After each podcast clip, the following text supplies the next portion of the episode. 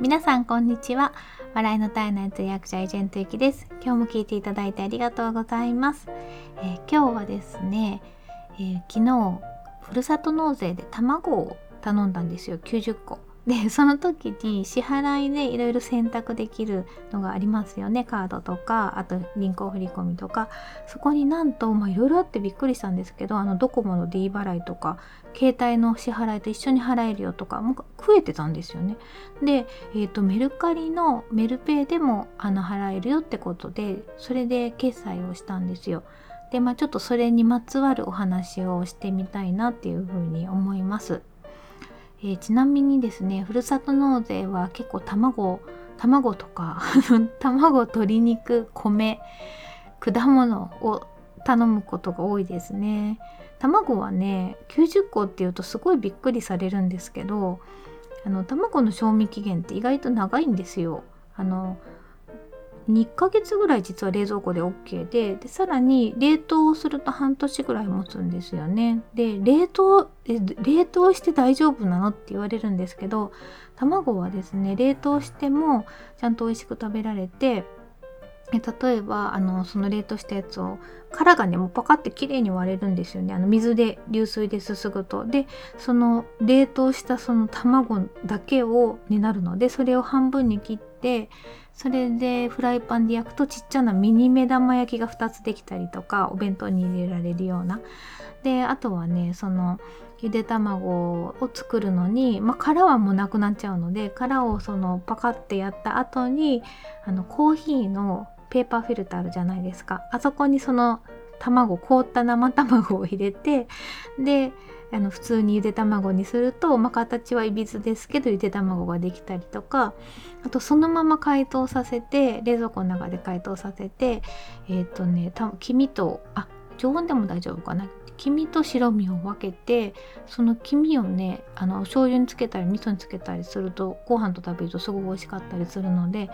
あまあ卵おすすめですっていうお話なんですけど、まあ、それはよくてえっと、まあ、なんで今回メルペイをにしたかっていう話なんですね。でここからはあのサラリーマンの方はあんま関係ないかもしれないんですけどフリーランスの方その経費とかねいろいろ考えてる方いらっしゃると思うんですけど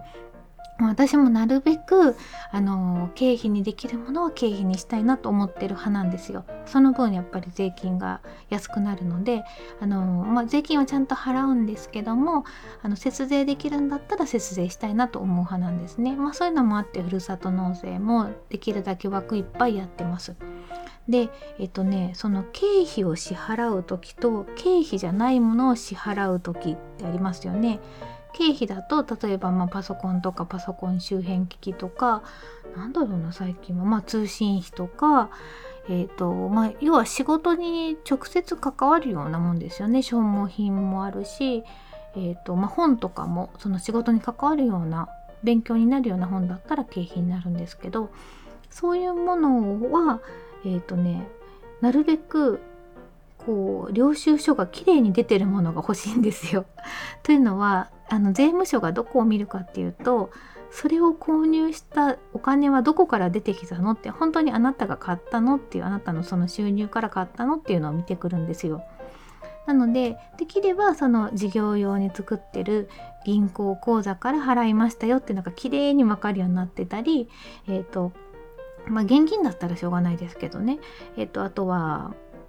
まあ、現金もだから事業用の口座から毎月これだけ生活用の口座に移しててそこからこれ買いましたみたいななんかそういうのが分かるようになってたりあとまクレジットカードだったらその事業用の口座と紐づいてるものがあれば一番分かりやすいじゃないですか。で、まあ、仕分けが楽なんですよねその方がその確定申告する時の作業が結構めんどくさいので私も丸々3日間ぐらいかけていつもやってるんですけどなのでなるべくその経費になるものはあのあんまりポイントとか使いたくないんですよ。めんどくさくなるので。あのちゃんと現金か銀行口座振込かクレジットカードの方が、まあ、私が楽っていうのもあるしもし税務署の方が突っ込んできた時にもちゃんと説明できるよっていう風になってるんですね。で一方で、えーと、生活に関わること。まあ、例えばそのふるさと納税の卵とか絶対景品できないじゃないですか。であとはそのコンビニとか行ってちょこちょこって買う、まあ、おやつとかあまあそういうことですよねなんか全然仕事とは関係ないというか、まあ、生活に関わるものとか、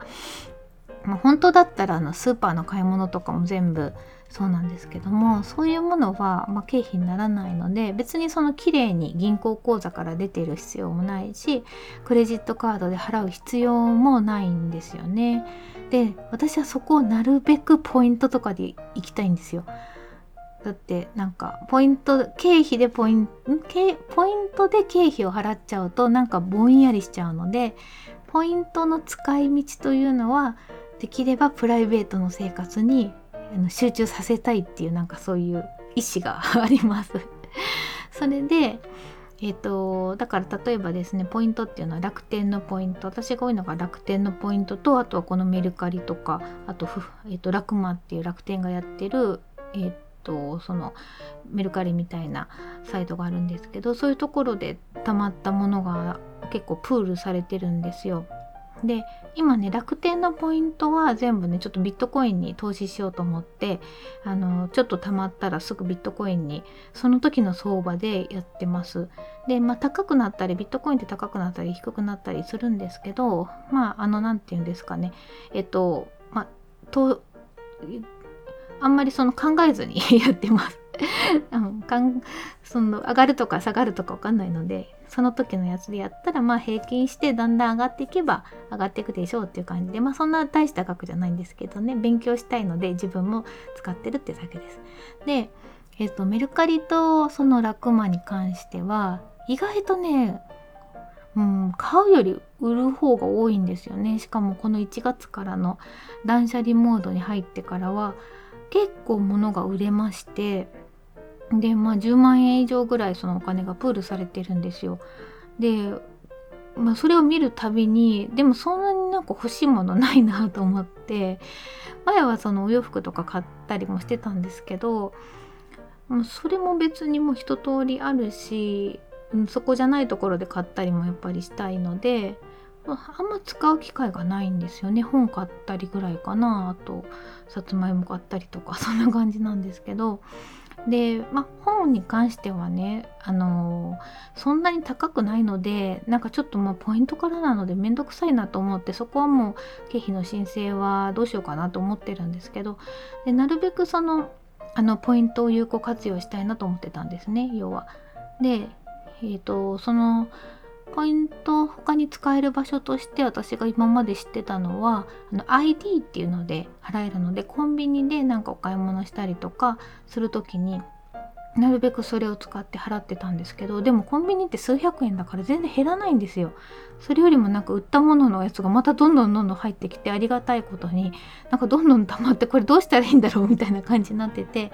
で現金に払い出しもできるんですけど楽天の銀行とかに今紐付けてるので。でもなんか1回あたり200円ぐらいかかってまあそんなにビビたるものなんですけどなんかその払わなくていいものを払いたくないとか思っちゃってずっと貯めてたんですよ。でそしたらあの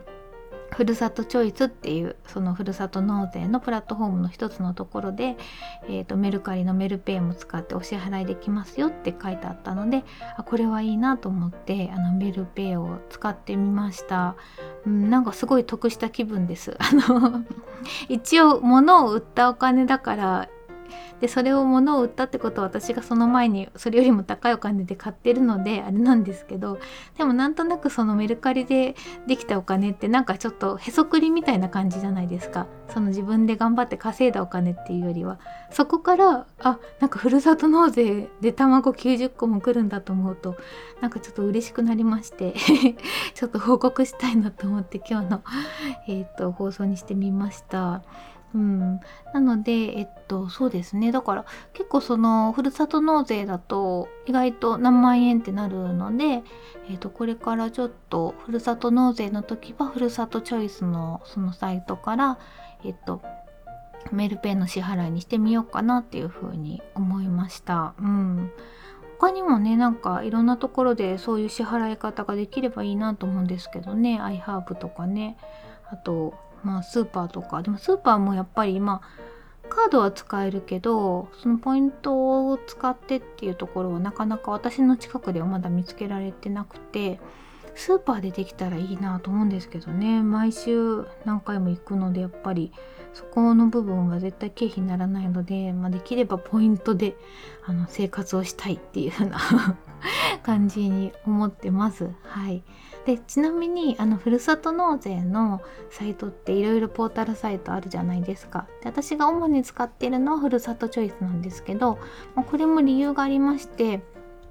あの過去には楽天のふるさと納税も使ったりとか、まあ、ポイントがあそこ返ってきたりしますけどあとふるさとなんとかとか結構いっぱいあるんですけど以前ちょっとびっくりしったんですけどあの同じものなのにでしかも同じグラム例えば鶏肉 3.4kg って書いてあって全く同じものにもかかわらず値段が違ったんですよ。なんかあるサイトは1万円ふるさとチョイスは1万円だったんですけどその他のふるさと何々っていうところだと1万2000円とかになっててえーと思って同じものなのにこれはこれはどういうことだと。つまりうん、自治体がわざわざ値段を変えるわけないので多分1万円のものなんだけどそのサイトがポイントとかを返すために還元するためにそこでちょっと値段をいろいろ上げたり下げたりとかしてるのかなっていうふうに思いました。まああのサイトもね決済手数料とかあのいろいろやっぱりサイトの構築とかあるのでお金はもちろんかかってってるわけなのでそのどこかで手数料を取ってるっていうのは分かるんですけどかなりあからさまに1万円と1万2,000円だとこれは大きいなと思っていくらポイントがまあその時は多分10%ぐらいその1万2,000円の方は10%ぐらい返ってくるような内容だったんですけど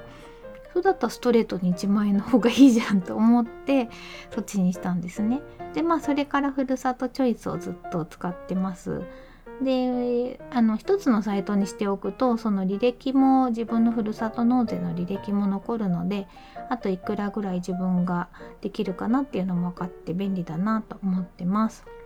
まあフリーランスなので年末になるまで自分がいくら稼げるかってやっぱりなかなか分かんないですしね今年みたいにコロナがあったりもするのでなので最終的なところは年末に調整するんですけどまあ大体このくらいはいいかなって、まあ、半分ぐらいは使っても大丈夫かなっていうぐらいのところは年内にいろいろ使い切ったりしてやってます。ということで、えーとまあ、いろいろ今日はちょっと日曜日なので雑談風にお話をしたんですけれども